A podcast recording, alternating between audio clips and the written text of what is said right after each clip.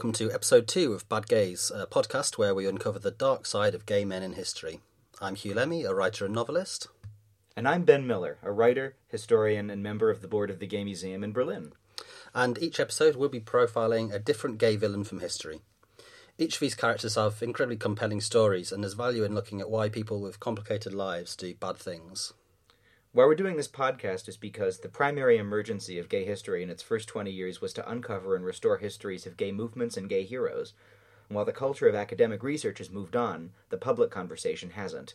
We want to complicate this history by talking about evil people and complicated people. We're focusing on men because cis men are definitionally the most bad, and we're asking why we don't remember our villains as well as our heroes. So last week we talked about a gay Nazi. Who are we profiling for episode 2, Huw?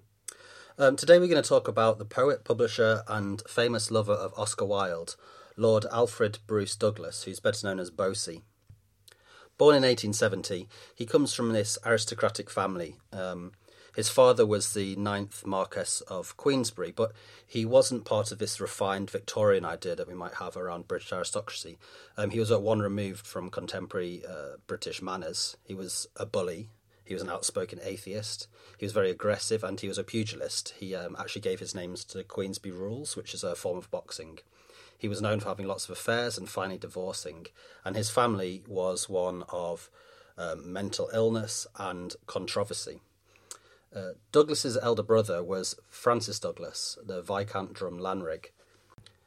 He was private secretary to the former Foreign Secretary and the Prime Minister, the fifth Earl of Rosebery who um, ennobled him in his own right to become the first Baron Kelhead and Lord in Waiting, and he later died in a shooting accident in 1894, which will become important to the story later. So maybe more of a you know accident than accident. And yes, a quotation marks accident.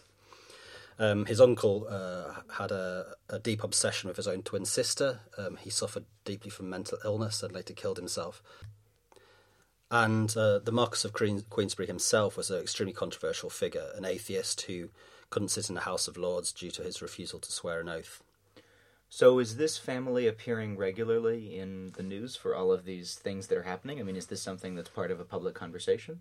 Yeah, this they, they were they were known as a controversial family, not least through the Marquess of Queensberry himself and his later dealings with Oscar Wilde, which we'll get on to. Yes. Um, and to sort of set the stage for things that will follow, um, is worth maybe talking a little bit about the law at this time, um, and the specifically laws around homosexuality. Um, there'd been the Buggery Act of 1533, which for about 400 years was the um, was the main law pro- persecuting gay men, and but that was specifically about the act of buggery itself, uh, which required ejaculation and that was developed uh, during the Reformation by Henry VIII as part of his campaign against the monasteries. But this was repealed in 1828 and replaced with the Offences Against the Person Act, which no longer required ejaculation, just penetration, but the same punishment was in place, which was capital punishment. And later this was overturned by the 1861 Offences Against the Persons Act. This removed the death penalty but introduced a new crime of gross indecency, which criminalised not only all sorts of um, non anal sex related sex acts, um, but also introduced the idea of procurement as a crime, which means flirting, cruising, asking someone to have sex, etc. Um, and again, this will have vital consequences for our story in the future. Uh, Bosie was 15 when it passed, um, and six years later he met the man in whose shadow he still remains, which is Oscar Wilde. So maybe it's worth, at this point, because he was such an important figure in Bosie's life, talking about Oscar Wilde. Uh, Oscar Wilde was born in 1854 to a an educated, uh, upper class family in Ireland, in Dublin. His father was a surgeon and his mother was a poet, and it was a very cultured house. Um, his mother was a fervent Irish nationalist, and his father had a deep interest in Irish archaeology. After studying at Trinity College in Dublin, uh, Oscar Wilde won a scholarship to Magdalen College, Oxford, from 1874 to 1878. He returned to Dublin uh, to meet his childhood sweetheart, Florence Balcombe, But in the meantime, she'd become engaged to and had later married uh, Bram Stoker, the author of Dracula. And Bram Stoker himself uh, has some gay rumors, which is interesting. I guess she was sort of a proto fag hag. Yes, and also um, Bram Stoker uh, later tried to uh, introduce a law to to um, imprison all gay writers in the United Kingdom in 1912. Huh. Part of his cover up, perhaps. How odd. So disappointed that um, that she had found an, another man, he vowed to return to England for good, and he started his early career as a poet and a playwright and an author. In Victorian England, he was a major part of the aesthetic movement, which was burgeoning at the time, who rejected theorists like John Ruskin, who regarded art as having some important moral and political component, and he instead believed in art for art's sake, um, which is which is interesting when you compare that to some of his later writing, where he introduces a very deep political and uh, moral aspect to his his writing. But his talent for these bon mots, these little phrases, uh, which he became famous for, led him to become a very popular, if mockable, figure. For example, in, in university, he once stated, I find it harder and harder every day to live up to my blue china. And it's this sort of um, flamboyance and these, these great lines that led him to become a, a public speaker and a writer. And in 1882, he did a famous tour of the United States of America, which was hugely popular, which really solidified him as a public figure. Over the next decade, he wrote many short stories and fairy tales. Um, personally, one of my favourites from childhood was The Selfish Giant, and also later essays and critical writings. Uh, for example, The Soul of Man Under Socialism, which was a sort of anti work, uh, pro theft, pro working class, anarcho socialist style text, which um, ironically made him a huge influence later on with, um, with many Bolsheviks. Uh, so Oscar Wilde, be gay, do crimes, right? yeah, absolutely, yeah. He supported, for example, in 1886, uh, the Haymarket Martyrs, the anarchists who were accused of starting a riot in Chicago, and he was actually the only literary figure to sign George Bernard Shaw's petition for clemency for the martyrs. And in this time, um, he started the two other most important relationships of his life. The first was his marriage to Constance Lloyd, with whom he had two sons. And in 1886, he met a 17 year old called Robbie Ross, who became his closest friend and literary executor, and also probably his first male lover. So Oscar liked the Twinks, we might say in today's parlance. Well, yeah, we'll come on to that as part of his philosophy later, but yeah, that's definitely the case. hmm And around this time, he wrote one of his most famous masterpieces, uh, the novel The Portrait of Dorian Gray. And at the end of the decade and the start of the 1890s, he began to write plays, including Salome, um, Lady Windermere's Fan, and The Importance of Being Earnest. I think it's interesting too. I mean the the German gay movements and figures and sort of gay modernist movements and figures keep coming back um, throughout the first season of this podcast, and it's interesting to mention. I think that Wilde's play became a sensation in Germany. Uh, was translated into German by the poet uh, Hugo von Hofmannsthal and became the basis for an opera by Richard Strauss, which Alex Ross and some other cultural historians have talked about as kind of the beginning of uh, the cultural avant garde of the 20th century in Germany and something that engendered a lot of very passionate um, reactions, both gay and not. And it was um it was around this time when Bosie first met Wilde. Um, Bosie had uh, started to attend Magdalen College, Oxford himself in 1889, long after uh, Wilde had graduated, and he was, as you said, the archetypal twink. Hmm. Um, his biographer G. A. Cevasco um, described him thus: athletic and handsome, popular with his classmates, he applied himself more to writing verse than to his studies. He did not take a degree. But while at Oxford, he contributed to the Oxford magazine and edited the Spirit Lamp. And this became his career pattern throughout his life as a, a cross between a sort of publisher, an occasional poet, and an underachiever. And this is somebody, just to clarify, who doesn't really need to make his own living to move through the world and therefore is free to kind Absolutely, yeah. of occasionally publish and Yeah. dick around a fair bit. And he was aware of Wilde uh, before he met him. He had um, actually praised his uh, his play Salome, which was published in 1891 in The Spirit Lamp, the magazine that he edited. And the same year, uh, Wilde and Bosie met for the first time. Wilde was 16 years older than Bosie. Uh, Bosie was 21, but they very quickly began to have an affair. And soon he turned to Wilde for money to fund his sort of lifestyle. And Wilde himself became very involved in that lifestyle of um, boys, rent boys, gambling, etc. But there was an intellectual aspect to it as well. Uh, Wilde contributed to some of Douglas's magazines. They, you know, they they talked about their poetry together. Um, perhaps at this point it's worth talking about Uranian poetry, which was how uh, described himself as a Uranian poet. Um, it isn't quite fair to say, as you might assume, that Wilde was this older man who seduced uh, a younger a younger man as such. Um, as a Uranian poet, Bosie was interested in this concept of the Uranian, which was an early concept of homosexuality. The word comes from the Greek goddess Aphrodite Urania, who was said to have been created from Uranus, Uranus's testicles. And the idea was that they believed that homosexuals were a third gender, essentially women trapped inside a man's body. And in Britain, that idea was taken on by writers like Edward Carpenter and John Addington Symonds um, as a form of comradely, sort of democratic, cross class love. But the Uranian poets used it to describe a very specific form of pederastic relationship between an older man and a younger man, which was somewhere cross between um, a teacher and a lover. And they regard this model as, as a relationship of, as practiced by the Greeks, and Bosie was already advocating this in his poetry uh, before he had met Oscar Wilde. Hmm.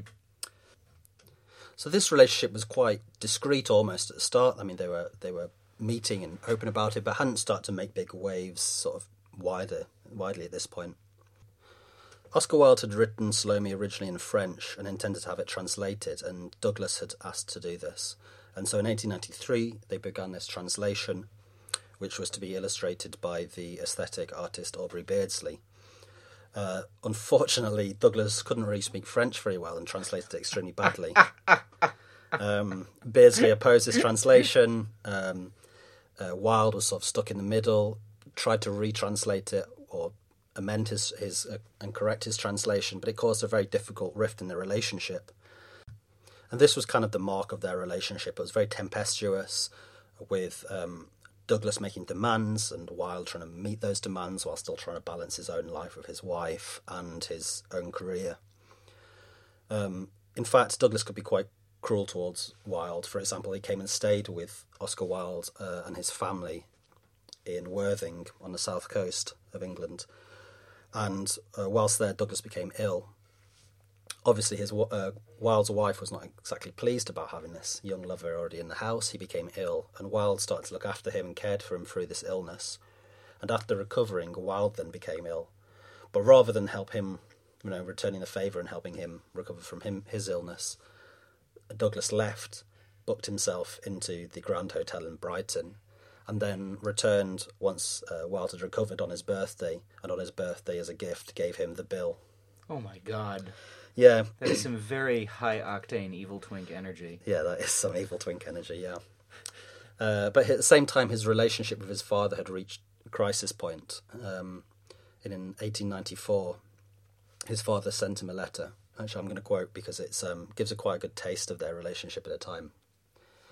Alfred, it is extremely painful for me to have to write to you in this strain, I must, but please understand that I decline to receive any answers from you in writing in return. After your recent hysterical impertinent ones, I refuse to be annoyed with such, and I decline to read any more letters. If you have anything to say, do come here and say it in person. Firstly, am I to understand that having left Oxford as you did, with discredit to yourself, the reasons of which were fully explained to me by your tutor, you now intend to loaf and loll about and do nothing? All the time you were wasting at Oxford, I was put off with an assurance that you were eventually going to go into the civil service or the Foreign Office, and then I was put off with an assurance that you were going to the bar. It appears to me that you in- intend to do nothing. I utterly decline, however, to just supply you with sufficient funds to enable you to loaf about. You are preparing a wretched future for yourself, and it would be most cruel and wrong for me to encourage you in this. Secondly, I come to the more painful part of this letter your intimacy with this man Wilde. It must either cease or I will disown you and stop all money supplies. I am not going to try and analyse this intimacy, and I make no charge, but to my mind, to pose as a thing is to be is as bad as to be it. With my own eyes, I saw you in saw you both in the most loathsome and disgusting relationship, as expressed by your manner and expression. Never in my experience have I seen such a sight as that in your horrible features. No wonder people are talking as they are.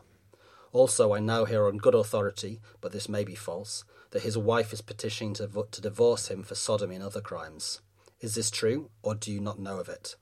If I thought the actual thing was true and it became public property, I should feel quite justified in shooting him on sight. These Christian English cowards and men, as they call themselves, want waking up. Your disgusted so called father, Queensberry. Oh, good lord. So you can see at this point they're starting to make waves in society by being, let's say, indiscreet at a time when there was a lot of popular concern around the idea of uh, homosexual corruption. It was coming a few years after the Cleveland Street scandal, which was a, a, a, a scandal with sex workers, rent boys at the time, uh, and allegedly uh, involving the Queen's son. And also at the same time, his elder brother, who we referred to earlier, was allegedly in a homosexual relationship with the Prime Minister, Queensberry, who he was working as a private secretary for. And this is where his brother's alleged death by shooting accident comes in. It is claimed that at the time Queensberry was actually blackmailing Rosebery in an attempt to get him to prosecute Oscar Wilde har- more harshly um, by saying that he would out him basically as having a homosexual relationship with, uh, his other son. And it was during a hunting trip that the younger, the other son, died, either through suicide, it's thought, or perhaps through murder. So is Queensberry's motivation at this point just trying to get his son out of what he sees as the clutches of this immoral older man who's quote unquote corrupting him? Yeah, that's right. Um, later on, he refers to the fact that both of his sons had been um, had been corrupted by what he referred to as snob queers like Queens, like Rosebery. So that was obviously like he had this idea that his sons were being corrupted, which at the time was a sort of common idea of the invert and the pervert, and that he was being his sons were being perverted by these these gay men. Hmm. And this reached a head in 1895 when Queensberry turned up at Oscar Wilde's club and left his calling card um, accusing him of now, this is controversial, either being a posing sodomite or posing as a sodomite. Hmm. You'll remember that earlier in his letter to his son, he said that to pose as something is as bad as to be something. So obviously, he had this idea, perhaps, that they weren't gay. But maybe uh, that was just an attempt by his defence to, um, later in, in the trial, to sort of alleviate that intent. By Wilde's defence or by Queensberry's defence? By Queensberry's defence this is when because then the next thing that happens is that Wilde sues for libel, right? Right. So having left this card with it written down as a statement, uh, Douglas, who's now furious with his father, um, persuades Oscar Wilde to sue him for libel, which Robbie Ross, who's still a very close friend of, of Wilde's, desperately tries to persuade him not to do because he's asking for trouble. But uh, persuaded by Douglas, he goes on to sue Queensberry for libel.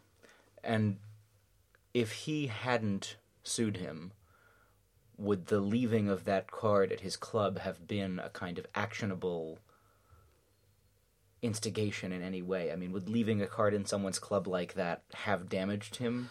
I mean, it could have it could have damaged his behaviour, but obviously bringing it to public attention, and especially then drawing public attention and press attention to your own behaviour, is probably not a good idea. Right, it's kind of an early version of the Streisand effect. Exactly, especially if you are, in fact, a sodomite. Well, a lot of my best friends are sodomites. Yeah. So anyway, the libel case went ahead, but um, but Queensberry's lawyers did, did some not very deep digging and found, of course, that there were rent boys who were willing to testify against Oscar Wilde, um, and so Wilde then dropped the case after it became clear that he was probably going to lose it. And as a result, he, uh, under English law at the time, he then had to pay Queensberry's fees, which left him bankrupt. So here he was, bankrupt, after having dropped this libel trial. Things looked pretty terrible for Wilde at this point. But unfortunately, due to the evidence had been raised in court, the state, the Crown, then decided they could prosecute Wilde, not for sodomy, which is obviously harder to, harder to, um, to prosecute at that time, but as we discussed earlier, under this new offence of gross indecency which Wilde was prosecuted for and found guilty of and sentenced to two years hard labour, which really broke him. So, does Douglas's name end up getting dragged into any of this? Because his father is the one who's kind of instigated this whole thing. Um, he obviously doesn't go to hard labor, but does he get trashed in the press? Is yeah, absolutely. Yeah. Absolutely. And then the trial is an interesting moment because Wilde, at the same time as trying to defend himself, also does make um, a moral, ethical case for homosexuality. And in fact, there's the famous quote um, which he used to defend himself, which has the line, the love that dare not speak his name, which is often attributed to Oscar Wilde as his um, his definition of homosexuality, but actually comes from a Uranian poem written by um, by Douglas himself. Huh. So he yeah he originated that phrase. And it's interesting also to think at this time about, and actually ahead in history, about the sort of different moments when these public trials, while being really terrible for the people who are wrapped up in them, end up generating conversation that sort of liberalizes attitudes. I mean, only a couple of years later in Germany, you have the Eulenburg affair, where people who are involved in um, the court of the Kaiser are wrapped up in a big public trial, and that's actually um, that trial um, is where Magnus Hirschfeld is called to give evidence, and so that trial becomes a big part of Hirschfeld's kind of coming to public prominence as a figure. Um, and then even later on in the 1960s, actually, in some research that I did, um, there were some really horrible homophobic uh, late 60s television programs about homosexuality, the most infamous one being the CBS Reports uh, episode called The Homosexuals, narrated by Mike Douglas. And uh, you find actually in the documents of gay rights groups at that time um, evidence that people were finding the names of groups that were mentioned in a sort of denunciatory way in these in these programs and then finding their way to the groups. You know oh these horrible homosexuals and you're telling me they meet where? Yeah exactly yeah. How can i get in touch with them? And it was similar actually in the uk in the 1950s there was this thing called the Wildeblood affair which was again an upper class um, gay sex scandal. And uh, one of the participants, Peter Wildeblood, went on to write um, against, I think, against the law. I think his name was, but which was um, an early def- an early defense of homosexuality, and actually became key. And he became um, one of the key witnesses in the inquiry of the um, Wolfenden report. So actually, yeah, again, the same thing. These trials could actually can actually instigate social uh, change by creating a public discussion around them. And can you remind us what the Wolfenden Report was, Huw? The Wolfenden Report was written in 1957, um, and it was an inquiry into uh, sex crimes, notably um, homosexuality and prostitution, and basically advocated for a liberalisation of uh, laws around that, which in the UK didn't actually take place for another 10 years, but was really the key to changing the law around homosexuality. Great. So let's get back to Wilde and Douglas, who are now after their trial, and uh, Wilde's in hard labour, and what happens to Lord Bosie? Well, so yeah, Wilde's in in Reading jail, um, and he, he being broken essentially by this by the, the, the physical trauma of the hard labour, um, and also at the same time writing both uh, the Reading, the Ballad of Reading Gaol, and then also um, De Profundis, which we'll come back to later, which was um, which was a poetic account of his relationship with Bosie. But um, Douglas uh, was forced into exile, which was quite common at the time for gay, gay men in England, where they'd go to live in, on the continent where there weren't such restrictive laws around homosexuality, specifically in France and Italy. And um, after Wilde was released in 1897, he moved uh, first to France and then to Naples with Lord Bosie. Um, and they lived together for a few months, but under the pressure of the relationship and the differences, and also the dif- difficulties that Wilde had faced through jail, they then broke up. True evil twink energy is convincing your lover to ruin themselves through a series of frivolous lawsuits that then lead to their imprisonment, and then they still come back to you afterwards, even if only for a few months. yeah. Jesus, I wish we were all pretty. um, yeah, so they they then broke up, and um, Wiles died a couple of years later in 1900 in Paris, um, probably from the after effects largely of, on his body of the hard labour with um, with Robbie Ross, his uh, loyal lover or ex lover, by his side.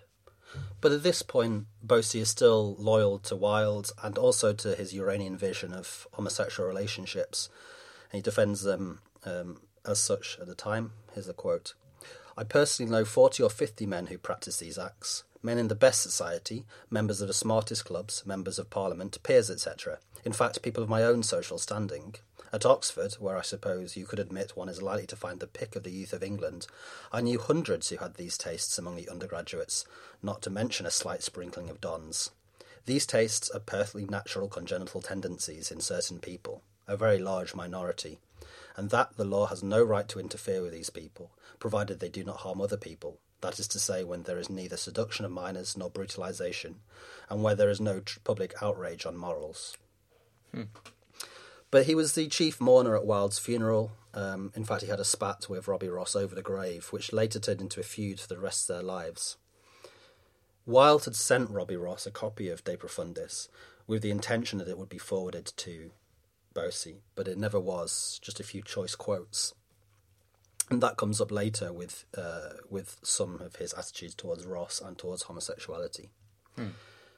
Anyway, life had changed significantly for Bosie at this point, and two years later, in 1982, he married Olive Custance, uh, a sort of bohemian poet, I'd say, uh, who was bisexual and actually maintained a lesbian relationship throughout their marriage with um, with the godmother of their child. And for 10 years or so, this was sort of the situation. They were writing poetry together. But in 1911, Douglas converted to Catholicism, and his marriage went downhill sharply from that point, although he never actually divorced his wife. And then with this, and then the full release of De Profundis, he became increasingly homophobic and turned against the memory of Oscar Wilde. And in 1918, there was this incident called the Billing Trial, another libel case, uh, based around this proto fascist MP of the time, who was an independent MP called Noel Pemberton, Pemberton Billing, who ran a very anti Semitic magazine called Vigilante. And in articles attributed uh, attributed to Pemberton Billing, but actually written by a writer, the deputy editor, who was called Harold Sherwood Spencer. He claimed that there was a German conspiracy to destroy the manhood of Britain through homosexuality, and he claimed it. He'd been claimed that they had found a little black book in Berlin. And here's a quote from one of the articles written about this little black book and this conspiracy. Agents were specially enlisted in the Navy, particularly in the engine rooms. These had their special instructions. Incestuous bars were established in Portsmouth and Chatham. In these meeting places, the stamina of British sailors was undermined. More dangerous still, German agents, under the guise of indecent liaison, could obtain information as to the disposition of the fleet. Even to loiter in the streets was not immune. Meretricious agents of the Kaiser were stationed at such places as Marble Arch and Hyde Park Corner. In this black book of sin, details were given of the unnatural defloration of children who were drawn to the parks by the summer evening concerts. Wives of men in supreme position were entangled. In lesbian ecstasy, the most sacred secrets of state were betrayed. Yes. The sexual peculiarities of members of the peerage were used as leverage to open fruitful fields for espionage. End quote. That's wonderful. That sounds like life goals to me. I don't know about you, Huw.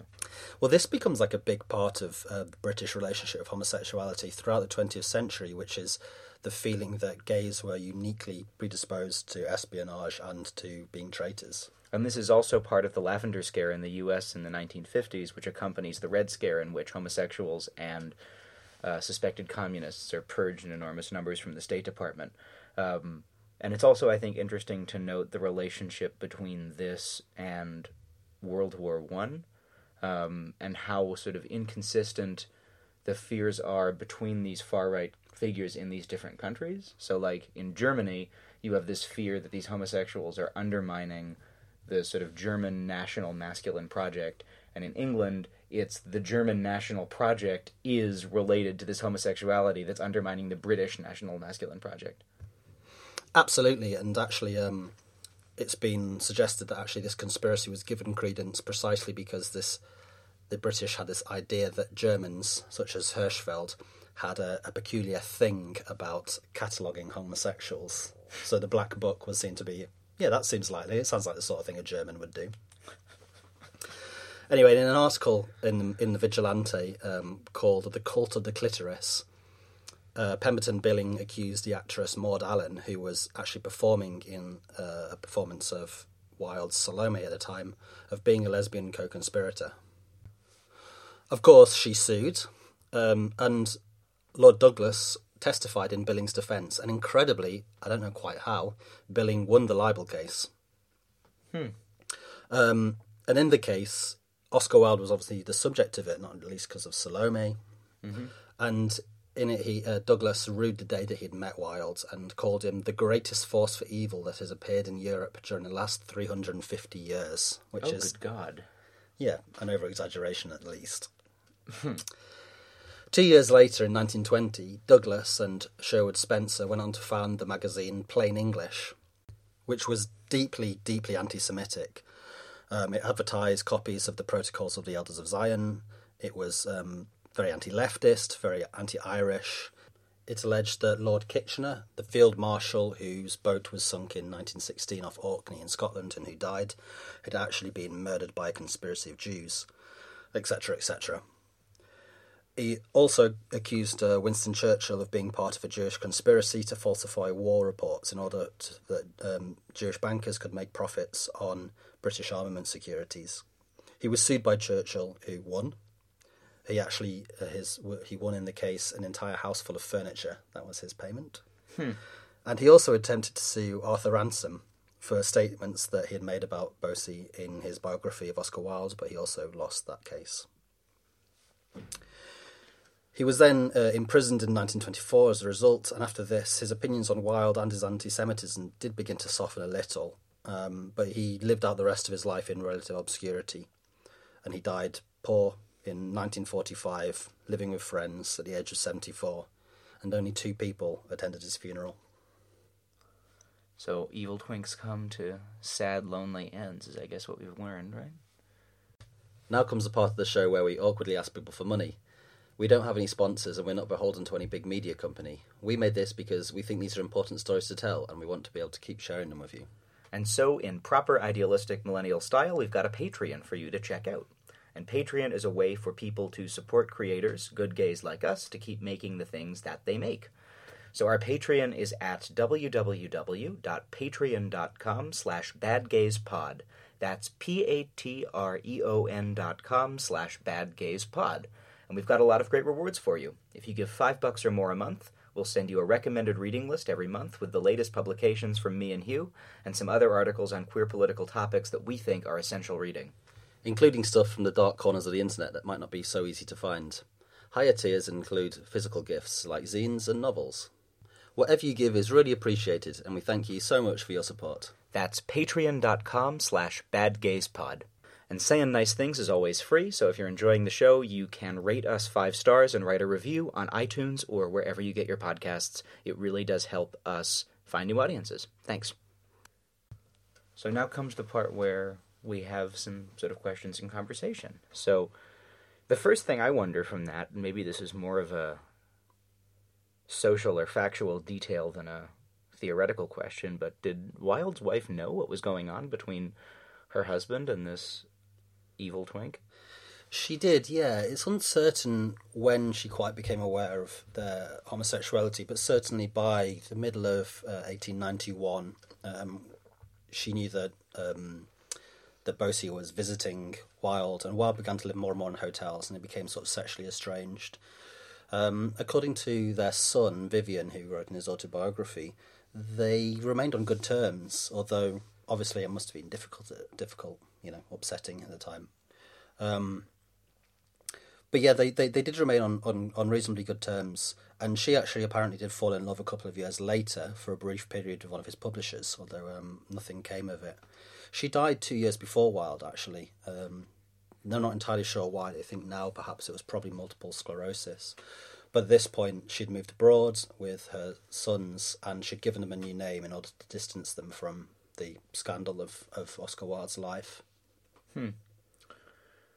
So maybe as the next question, just to think about the relationship between what we talked about here and what we talked about in the last episode, there's maybe this link that we're seeing form between radical right or even fascist politics and this vision of homosexuality that's related to this kind of Grecian I don't know if we want to call it a cult of beautiful youth. I mean, in the in the German context, it was this very sort of masculinist vision where everyone is very very butch, and I don't know if butch is the first word that comes to mind when we talk about Wilde and Bosie. And I, Wilde certainly himself has very different politics, but um, maybe thinking about connections rather than just disjuncture between Bosie's later in life politics and his earlier in life understanding of how his sexuality worked. Do you see a link there?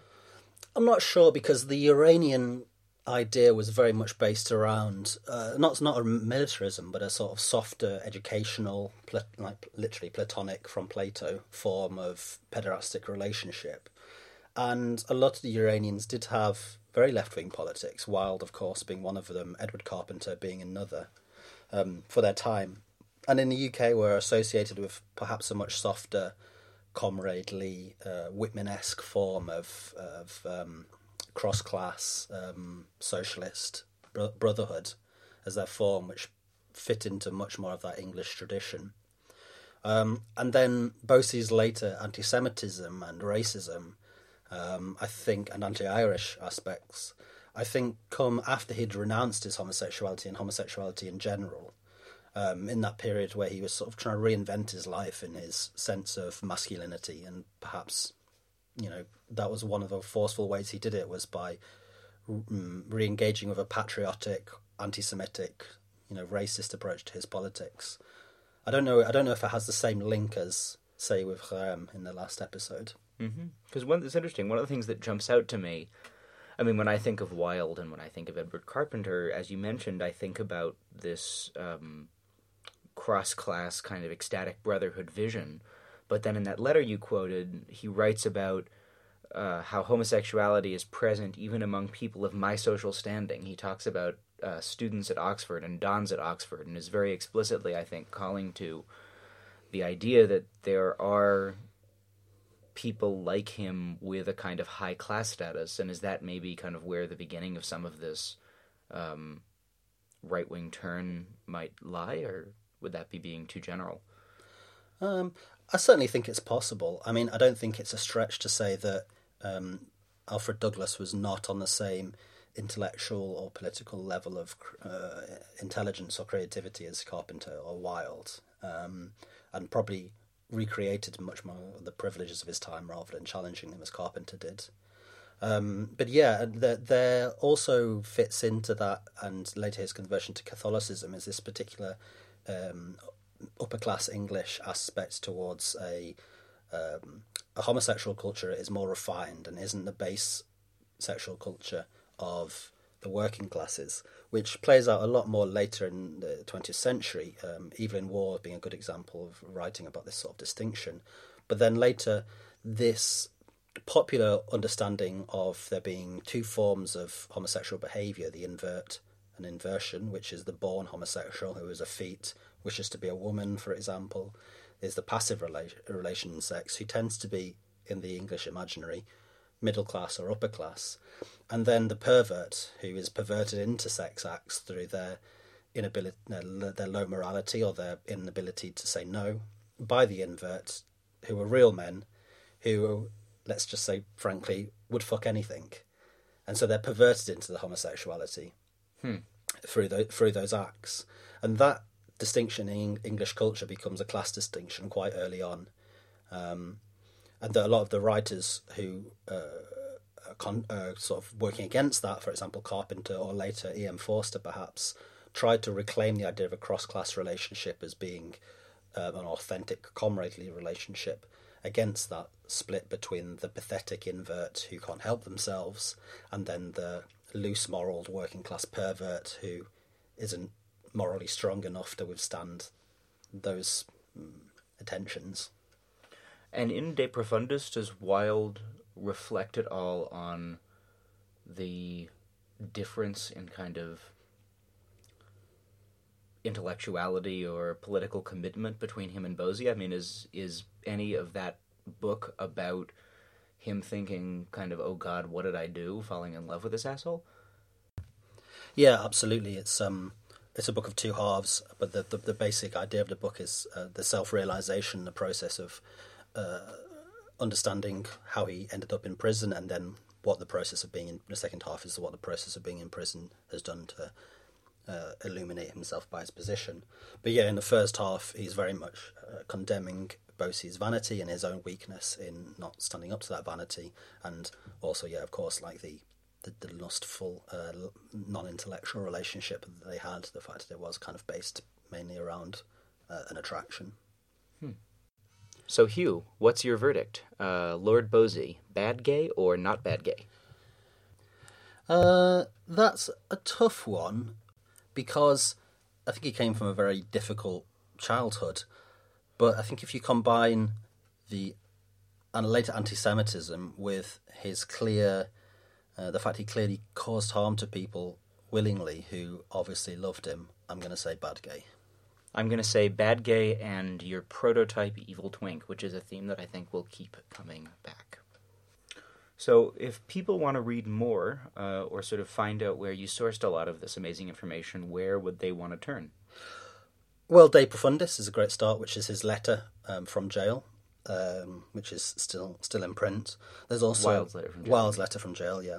Um, there's also uh, Oscar Wilde, his Life and Confessions by Frank Harris. Um, Philip Hoare wrote uh, wrote a book about the Billing uh, Pemberton Billing trial called Oscar Wilde's Last Stand.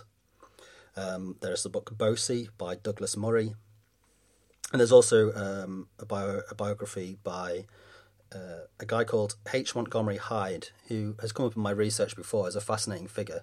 He was an Ulster Unionist MP who was actually one of the first to really advocate for law reform around homosexuality in the UK. As a result, he lost his uh, lost his he was deselected for the Ulster Unionist Party, who are right wing uh, Northern Irish Protestant party, um, and went on to write the first history of homosexuality in the UK, which touched on some of the issues. Well, thank you so much for listening. This has been Bad Gays Podcast.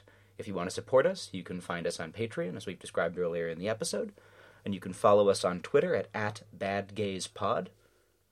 Or at Huw Lemmey, How do you spell your name, Huw? H U W L E M M E Y. Uh, or you can follow me at, at Ben Writes Things. Thanks so much. Thank you.